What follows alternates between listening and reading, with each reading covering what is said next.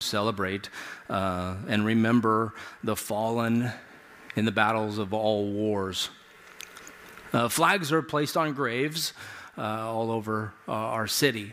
Um, if you go over to Riverwalk Park, you'll see uh, they have a thousand flags all spread out across that park. Uh, they're about six foot tall. And if, you, uh, if you've never been over there, if you've never seen it, a thousand flags in the park. And you would go over there and, and just stroll through that as you reflect on the, the freedoms that we've been given because of uh, the sacrifice uh, of our military. You know, this wasn't always the case. And did you know that uh, Memorial Day was actually originally called um, Decoration Day?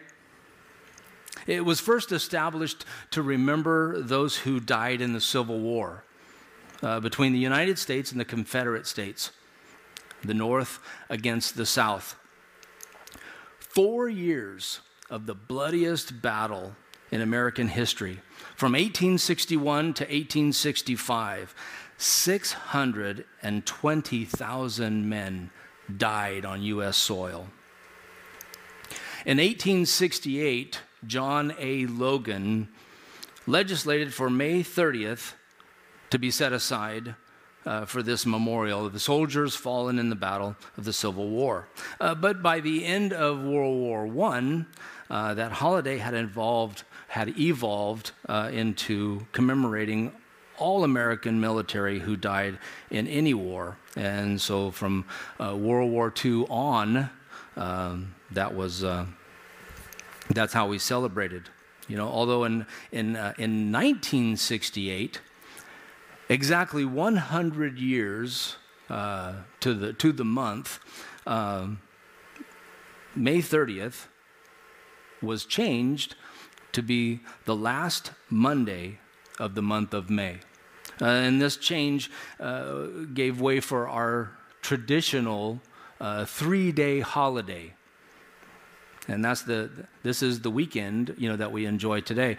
Uh, some employers allow for a paid day off on Monday. And a lot of people, you know, either go to the parks or have family over and have barbecues, uh, you know, at, at their houses to just celebrate our freedoms. See, the freedoms uh, we enjoy as Americans, you know, have been paid for by the blood of our military men and women. And this weekend, uh, we remember their legacy uh, for which they fought and died. Uh, without sacrifice, without their sacrifice, we would not have the freedoms we have in this country. The freedom to even meet here in this place, uh, the freedom to, to share the Bible openly without fear or shame. So, this, this all brings us to today and the understanding that we have of another sacrifice. Uh, the sacrifice that was made, uh, that we celebrated uh, on Easter, uh, the death, burial, and resurrection uh, of Jesus. Uh, that, that brings Christians, believers, here where we meet throughout the week to, to share in the scriptures. John Logan caused this holiday to begin. The Apostle Paul teaches us about our position in Christ. So if you turn in your Bibles to Romans chapter 1, uh, we're going to start there. Now, most of us know and understand that uh, what GPS is, right? Global positioning systems. And, and a lot of times when you're using the global positioning system uh, t- as you travel or uh, things of that nature, uh, you might find a moment in that where it becomes uh, or causes it to be recalculating.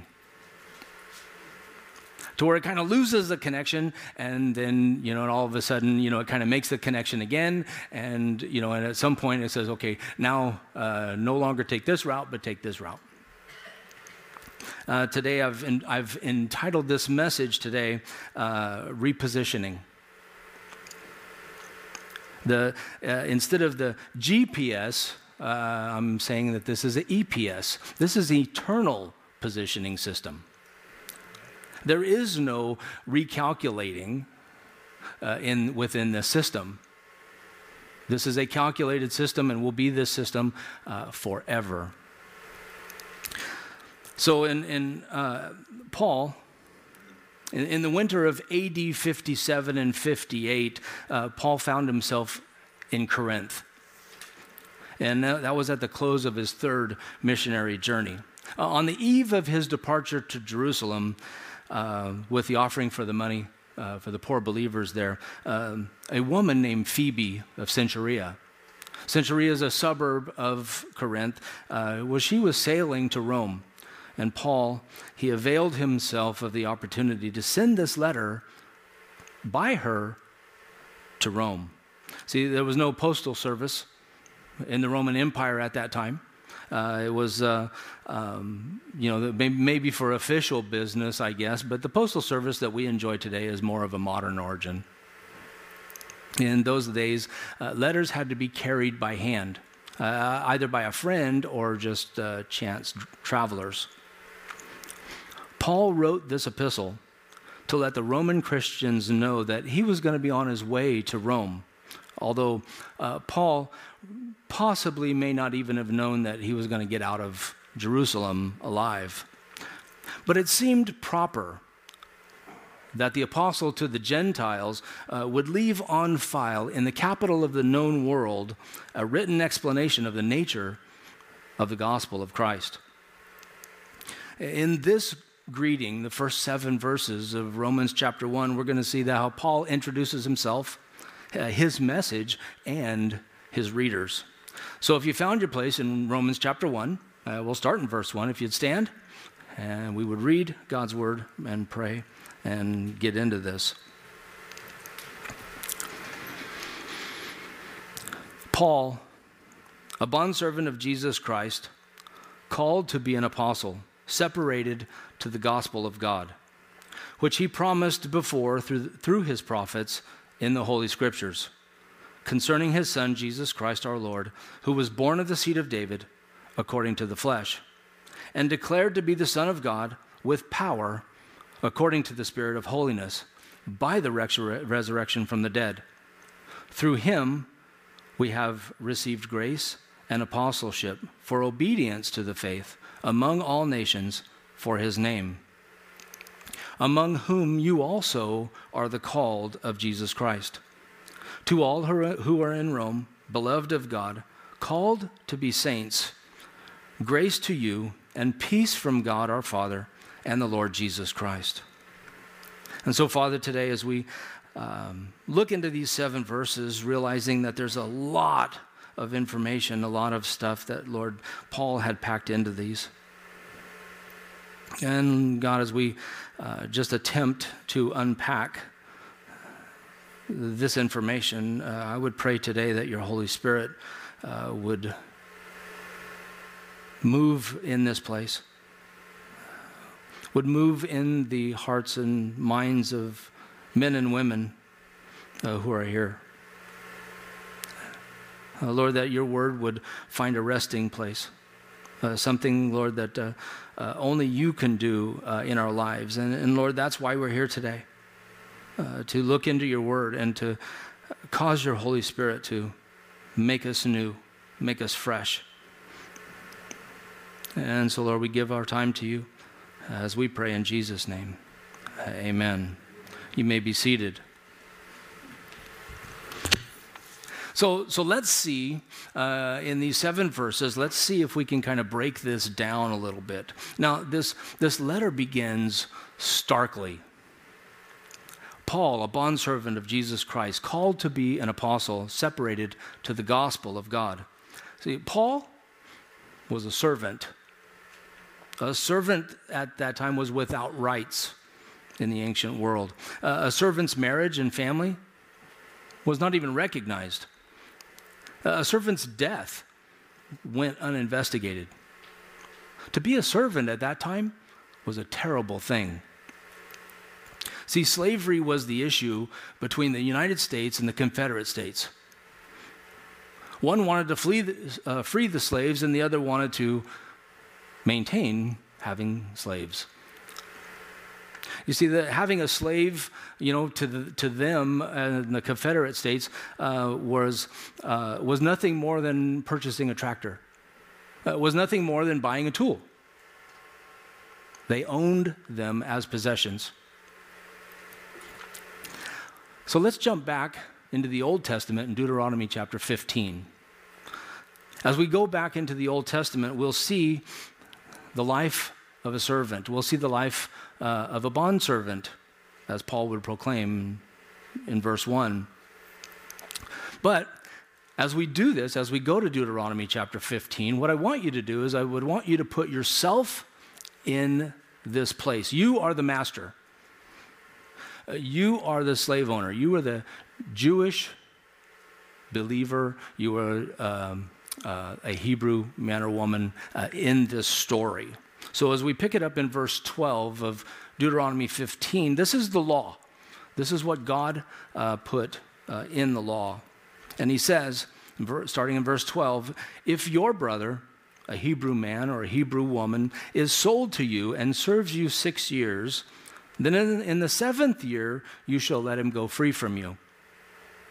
And, and when you send him away free from you, you shall not let him go away empty handed.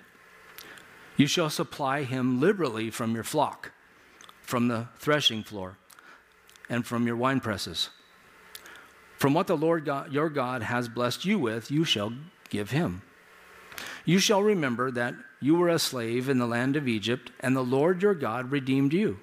Therefore, I command you this thing today in verse 16 and but if it happens that he says to you i will not go away from you because he loves you and your house uh, since he prospers with you then you shall take an awl and thrust it through his ear to the door and, it, and he shall be a servant forever. Also to your female servant you shall do likewise. It shall not seem hard to you when you send him away free from you for he has been worth a double hired servant in serving you six years. Then the Lord your God will bless you in all that you do. Now, having a servant, and, and, and that servant serving you six years, God in the law had set this up to where in the seventh year uh, they could go free. It, it, seems to me more like this is a, a lease agreement more than it is purchasing or buying uh, a slave that the Confederate states were, uh, you know, were owning uh, the slaves. Uh, the slave uh, only had to work for six years. Then he or she could go free. When she was going, when they, when they were going free, uh, you you had to give them from your flock you had to give them from your grain from your threshing floor, and you had to give them wine from your wine presses. And you had to abundantly give them and send them out on their way.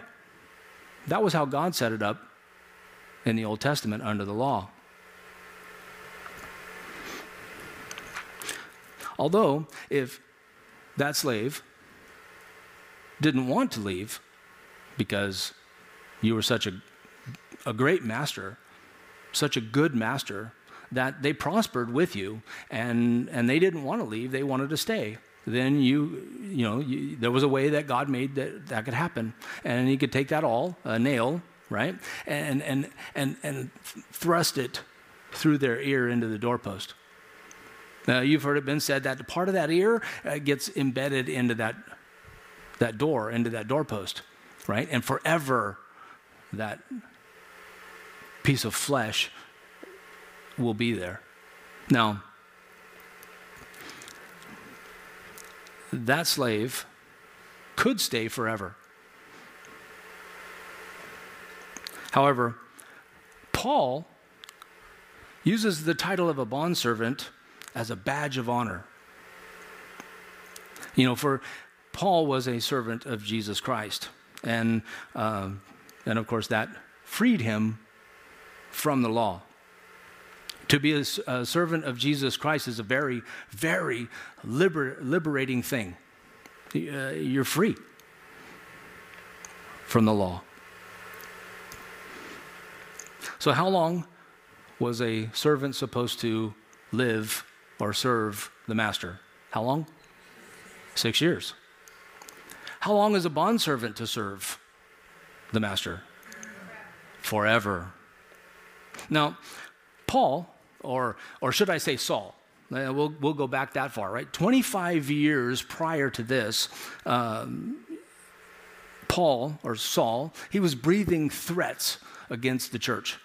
He was breathing threats against the be- believers in Jesus Christ. Uh, he was going and, and, uh, and beating and, and dragging Christians off into jail. He, he was also killing them. The, the term uh, breathing threats right, is, is to uh, be like a, a boar uh, or a hog and poking it with a spear. Uh, they, would, they were, Paul, uh, he, he would be going crazy in all of this. Jon Courson, uh, of course, uh, most of you heard some of the things he said. He would indicate that Paul was going hog wild. Jon Courson would also tell a story about a chicken and a pig. A lot of you have heard the story about the chicken and the pig, right? So one day, this chicken and pig was strolling through town, right, down Main Street.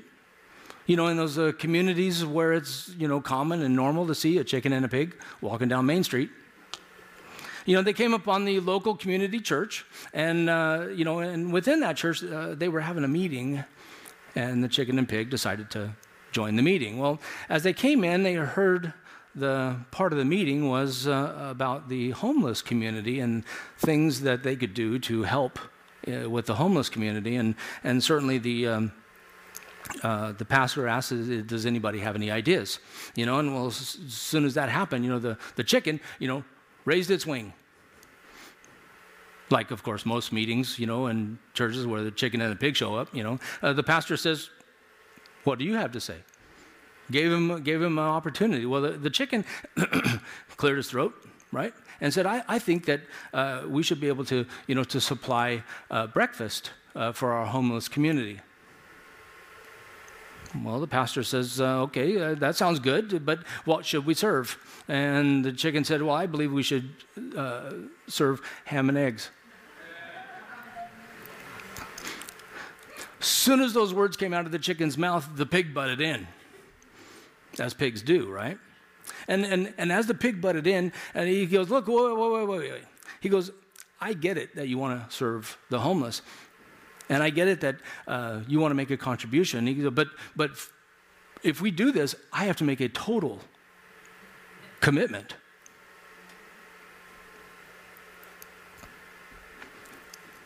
On the road to Damascus, that we read in Acts chapter 9, Paul met the risen, risen Savior, the resurrected Lord.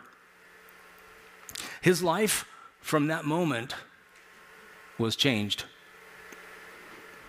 His commitment for the next 25 years was total commitment. You might say that he was going full bore in his service for the Lord. Paul says in verse 1 uh, a bondservant of Jesus Christ, called to be an apostle, separated to the gospel of God.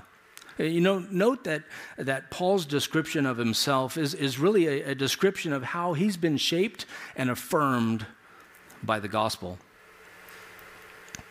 Verse 2, he goes on to say, which he, God, promised before through his prophets in the Holy Scriptures. The book of Isaiah was written over 800 years before Jesus was born. And the book of Isaiah contains two of the most famous prophecies in the Hebrew scriptures. The, the first was the virgin birth that we read about in uh, Isaiah chapter 7. And, and the second, uh, Isaiah wrote about a, a, servant who suffered and died for our sins. Uh, that's in Isaiah 52 and 53. See, it's, it's these scriptures, you know, and many more that Paul is referencing uh, before uh, in the Holy Scriptures. In, in verse 3, uh, Paul tells us of the humanity of Jesus. Jesus' humanity is that he's real and not just imagined. So, what does it say? Verse 3 concerning his son, that's God's son, Jesus Christ our Lord, who was born of the seed of David according to the flesh. Don Stewart, Don Stewart summarized it this way David was promised that one of his offspring uh, would rule forever. Jesus was called the Son of David while he was here on earth. He was born in Bethlehem, the city of David. The Gospel of Matthew records that various people on six different occasions uh, acknowledge that Jesus as, uh, acknowledge Jesus as the Son of David. See, the, the Son of David is a, is a messianic um, title. And, but Jesus never denied that he was the Son of David. In fact, on Palm Sunday, he received the praise and worship of the people. In, in, in verse 4, uh, Paul reminds us that the deity of Jesus, uh, you know, and, and, and it's confirmed by the bodily resurrection.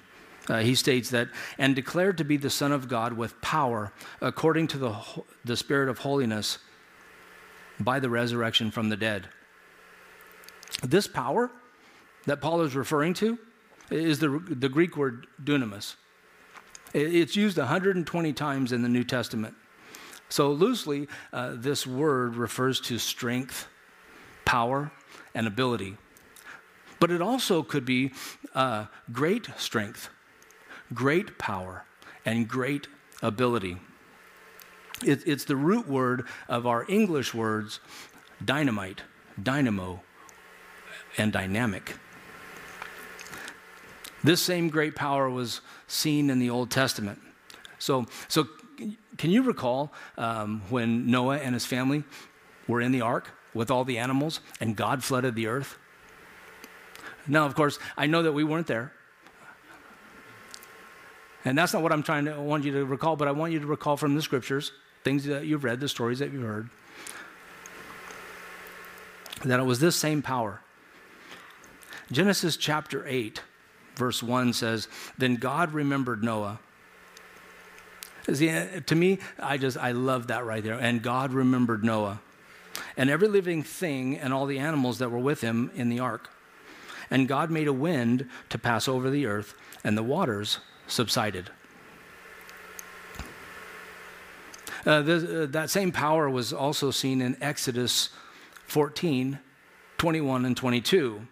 Then Moses stretched out his hand over the sea, and the Lord caused the sea to go back by a strong east wind all that night, and made the sea into dry land, and the waters were divided. So the children of Israel went into the midst of the sea on dry ground, and the waters uh, were a wall to them on their right hand and on their left. See, Paul said, with power, uh, according to the Spirit of holiness, by the resurrection from the dead. The, the declaration that, uh, that Jesus was the Son of God was confirmed by that resurrection, by rising Jesus from the dead. What, in my, you know, this is, what an awesome testimony. What a power that was.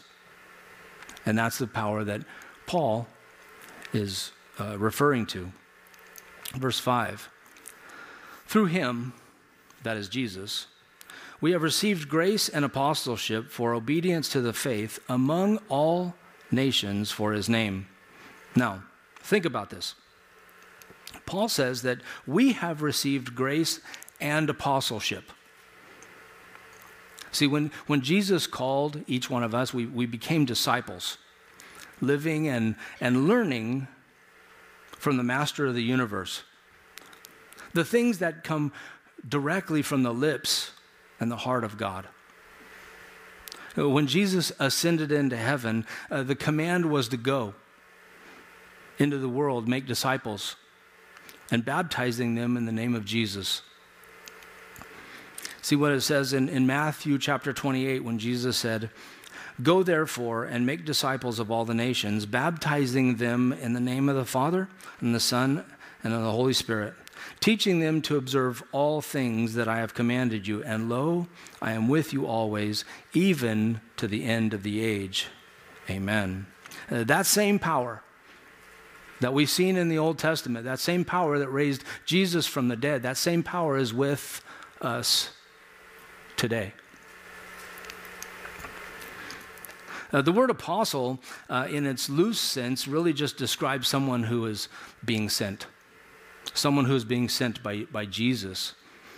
You know, as Paul was sent by Jesus and commanded to go to the Gentiles, uh, so too you and I are commanded to go and be witnesses to Jesus throughout the world. And we see that in Acts chapter 1, verse 8. Uh, it says that, but you shall receive power when the Holy Spirit has come upon you, and you shall be witnesses to me in Jerusalem and in all Judea and Samaria and to the end of the earth. So, do you realize what this means? Do you, do you know what this means? You know, you and I uh, are and could be considered apostles. Because we're being sent by Jesus as well. Now, now, don't, now, hear me on this. I'm not saying that you need to go and get business cards, right? Uh, that has the title apostle on it. That's not the point that I'm making. The point that I'm making is that do we see ourselves this way?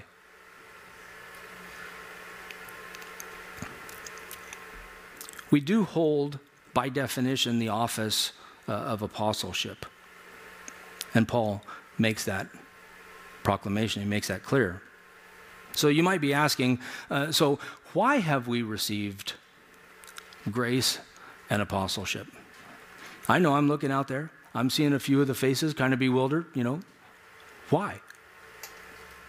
Well, the reason, you know, given in verse 5, you know, was for the obedience to the faith. Obedience to the faith among all the nations. For who?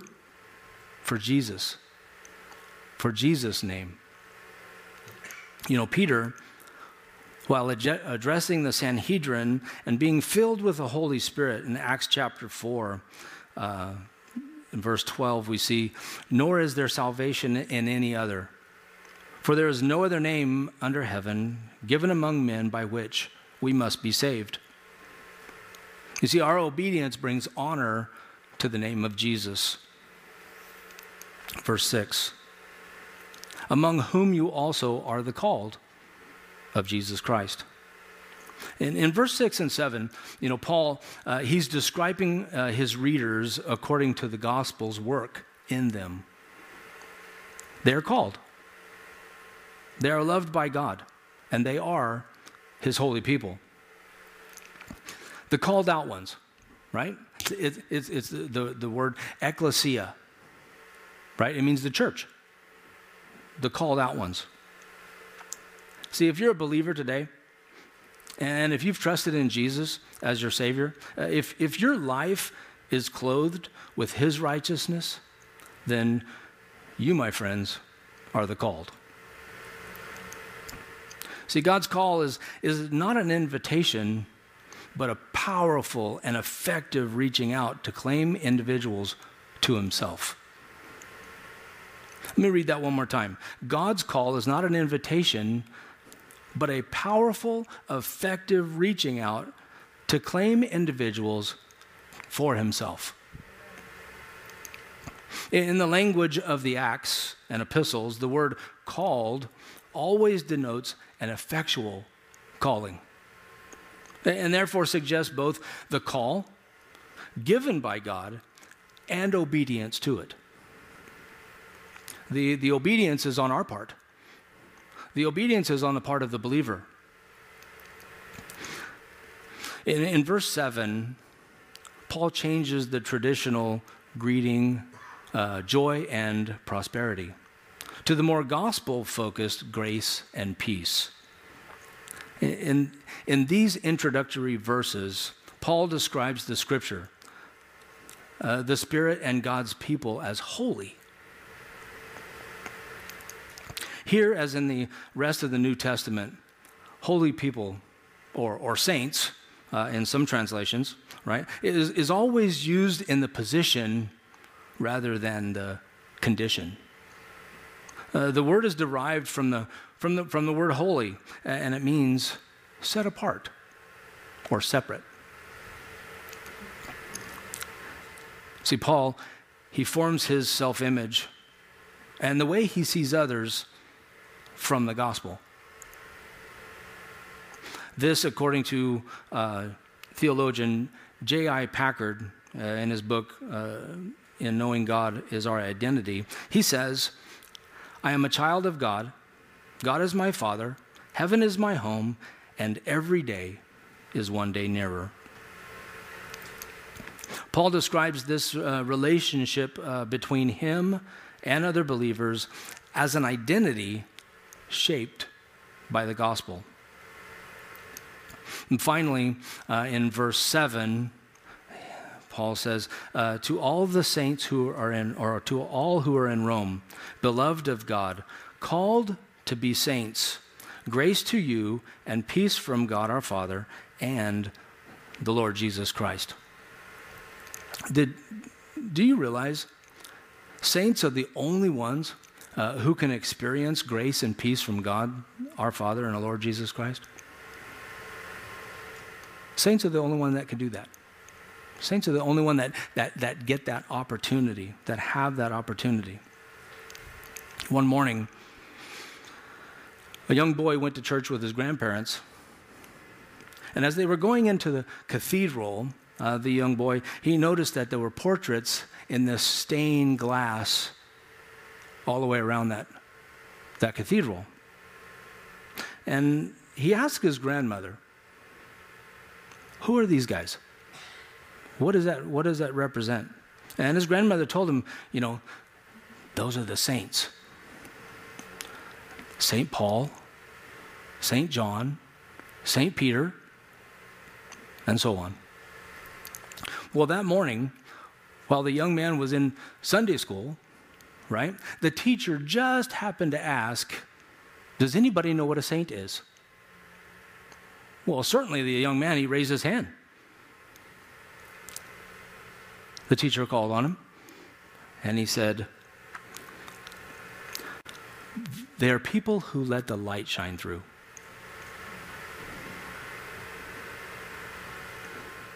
So you might say, But Tink, I'm, I'm, I'm such a sinner. And, and you are. And I am in the flesh. Uh, the word sin uh, has, uh, was originated in uh, archery. That's kind of where that came from. And you know what it means? It, it means missing the mark. Well, we've heard that a long time, that it means missing the mark. It, means not hitting the gold. It goes a little farther and it means error, right? And, and in that error, right, it means one who will not partake in the prize. It describes a loser. And so I was a loser before coming to Jesus. Heaven is only heaven because Jesus is there. I, am only afforded heaven because of my position in Christ. See, you know, we, we've all uh, fallen short. Uh, you know, we, we get that, right? You know, and, uh, and so uh, we tend to consider ourselves as sinners. But Paul here uh, changes that direction and refers to the believers as saints. It's a reposition. In the flesh, yes, we're sinners.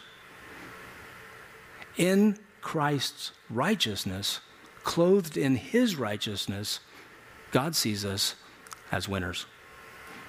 God sees us as saints.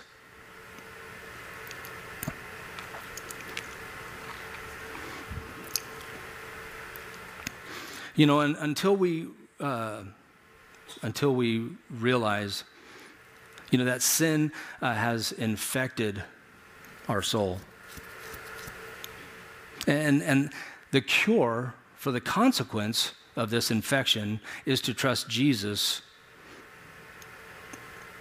Is to trust in what God ordained in His Son. We recognize that Jesus' sacrifice on the cross satiated or satisfied God's requirement for sin. Uh, remember, uh, the Bible tells us that the wages of sin is death. So something or someone had to die.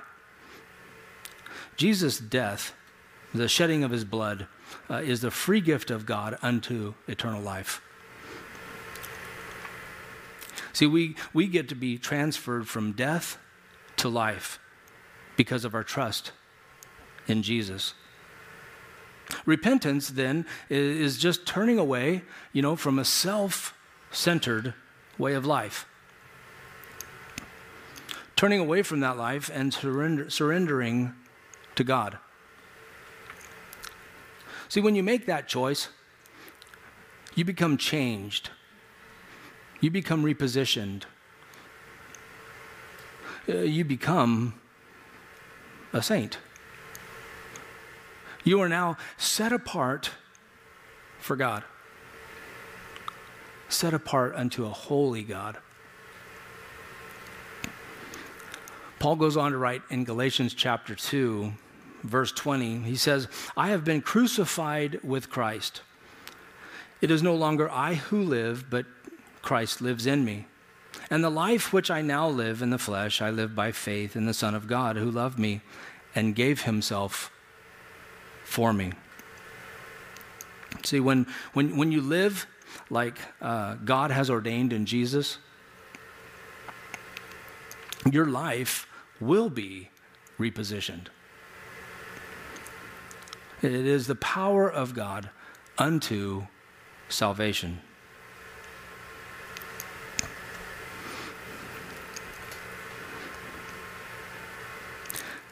You see, my life wasn't always that way. I, I, I thought for years that, you know, I, I, I came to church with a, uh, uh, a study Bible under my arm, a thick one, right? With a zipper on it, little kind of padded cover, you know, over it, right? And, uh, and, and, and I would come to church and I would uh, be there on Sunday, right? Maybe Wednesday night, you know, and uh, men's Bible study.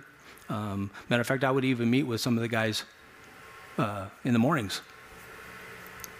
So, so in my mind, I thought I was, I was doing the right stuff.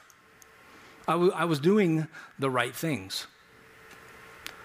Uh, the more I began to study the scriptures, bef- bef- the more I began to, to realize that uh, uh, my life you know, has been changed. Uh, what Paul say there in, in Galatians chapter 2? I have been crucified with Christ. It is no longer I who live, but Christ lives in me. And the life which I now live in the flesh, I live by faith in the Son of God who loved me and gave himself for me. The mental assent that I was giving to God,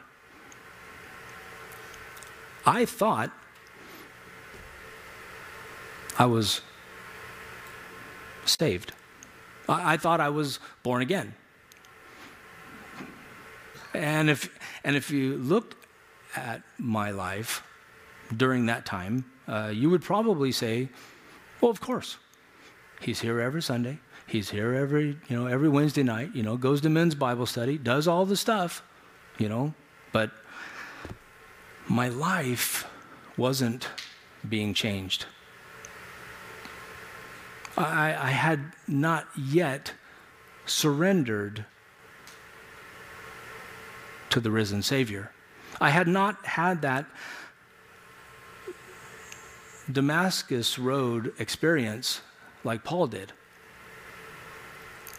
I had not committed myself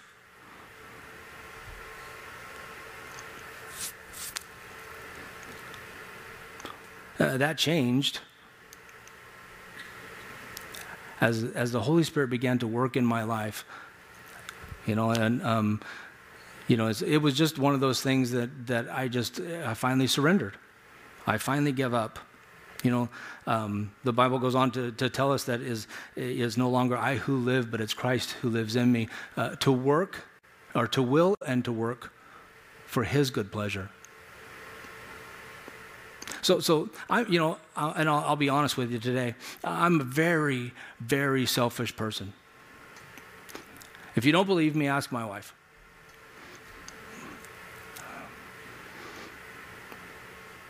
In July, my wife and I will be married 39 years.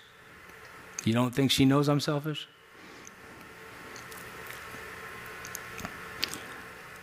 But God is changing me. He's, you know, He's helping me to set myself aside, set my, my wants and desires aside for His good pleasure. Because it's no longer I who live, but it's Christ who lives in me.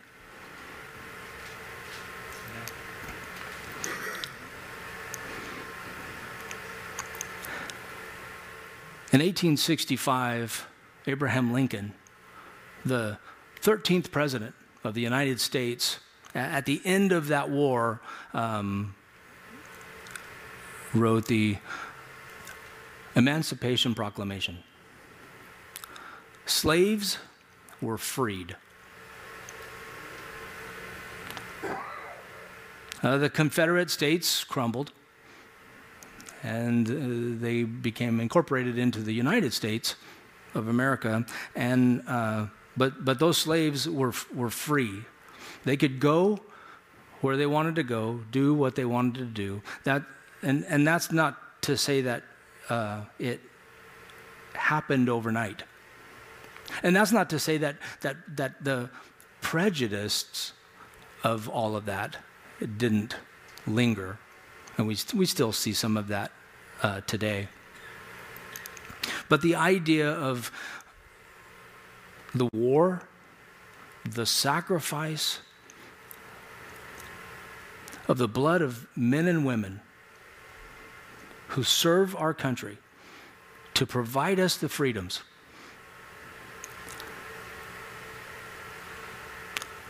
That's a continual effort. In order to maintain our freedoms here in the United States, men and women will still have to fight. Our, our young men and women growing up will leave for the military. We will pray for them.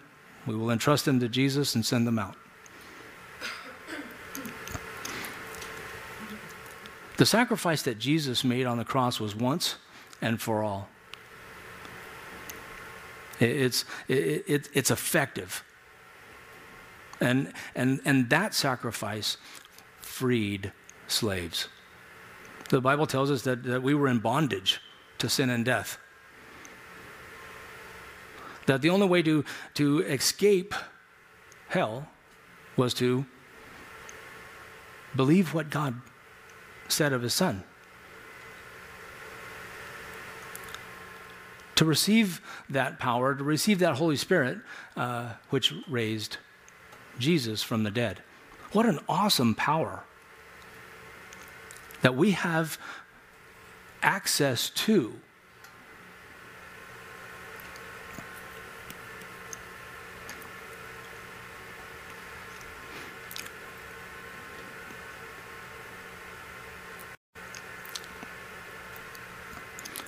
When, when we become repositioned,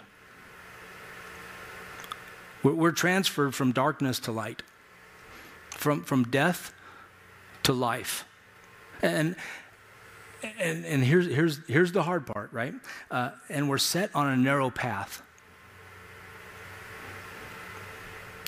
Listen to what Jesus said in Matthew uh, chapter 7, verse 13 and 14. Enter by the narrow gate. For wide is the gate and broad is the way that leads to destruction, and there are many who go in by it. Because narrow is the gate and difficult is the way which leads to life, and there are few who find it.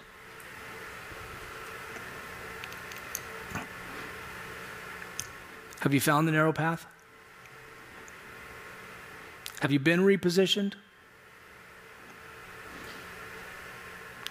Or as Jesus would proclaim to Nicodemus in John chapter 3, have you been born again? If the answer to these are yes, then you've been repositioned. You are a saint set apart for the holy service of God. So, here at Calvary Chapel Bakersfield, for those who call themselves believers, for those who are saints, who those who have been repositioned in that, right, have given, been given gifts from God uh, to be serving right here uh, in our body. If you need help finding a place, come see me. Let's talk, right?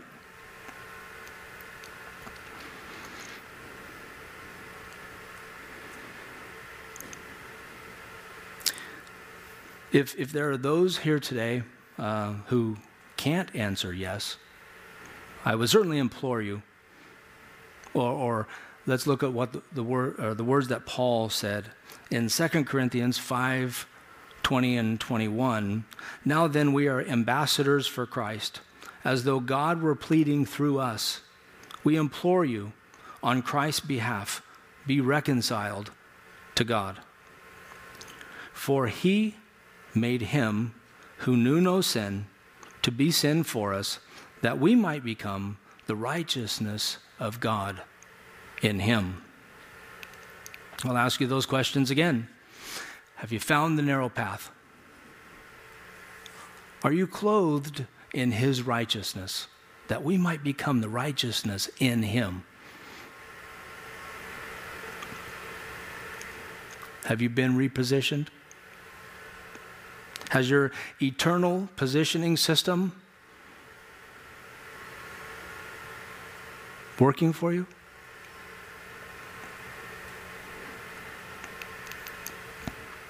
You see, if, if, if you need help uh, finding your way uh, to repositioning, right, uh, come talk to me. Uh, I can help, uh, help you find that uh, narrow path. I can help you find salvation for your soul. That's a free gift. I'm just one beggar telling another beggar where to find food. That's all.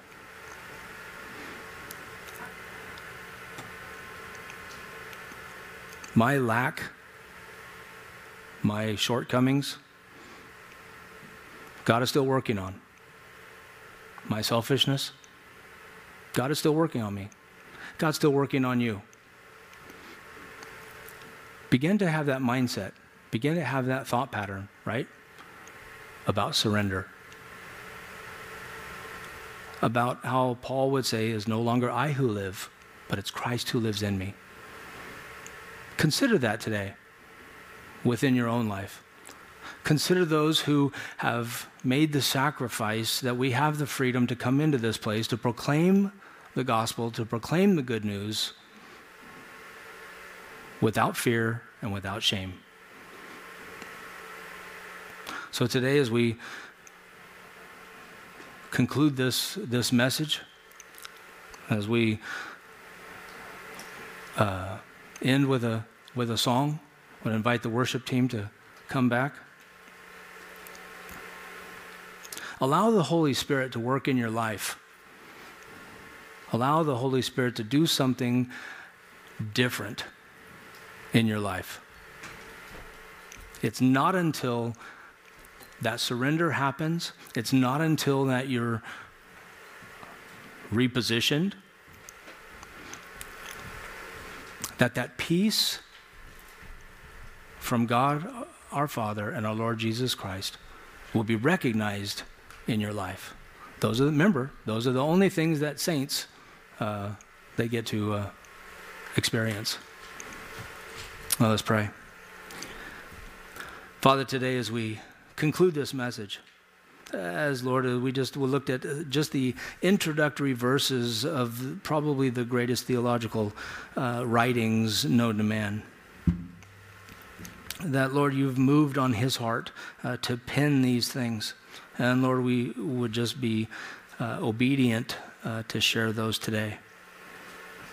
Lord, by, by your Holy Spirit moving throughout this place, Lord, we just avail ourselves, Lord, for your service. Uh, cause us, Lord, to use our gifts that you've given us, Lord. And Lord, today, is if there's any uh, who, who can't say yes to those questions, uh, Lord, we pray that God that your your Holy Spirit, Lord, would uh, quicken it to their minds. Uh, Lord, begin to regenerate uh, their hearts, uh, cause them to come into that eternal position, Lord, with you, knowing that is not the condition of our hearts, but that is the position. And so, Lord, let us begin there, in that position with you, allowing you, Lord, to change our condition. And so, Lord, we lift you up today, uh, glorifying you as we pray. In Jesus' name, amen.